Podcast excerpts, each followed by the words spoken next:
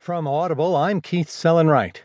From the New York Times travel section, Lucas Peterson writes, Three Airfare Hacks for the Committed Penny Pincher. There's so much advice today on how to find rock-bottom airfares that it can be difficult to filter out the noise. Here are three flight booking tips, though, that I can almost guarantee you weren't aware of. They're outlier tips, meaning they'll require a bit of time and energy.